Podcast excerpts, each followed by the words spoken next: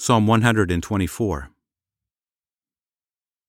If it had not been the Lord who was on our side, let Israel now say, if it had not been the Lord who was on our side when men rose up against us, then they would have swallowed us up alive. When their wrath was kindled against us, then the waters would have overwhelmed us, the stream would have gone over our soul. Then the proud waters would have gone over our soul. Blessed be the Lord, who has not given us as prey to their teeth. Our soul has escaped like a bird out of the fowler's snare. The snare is broken, and we have escaped. Our help is in the Lord's name, who made heaven and earth.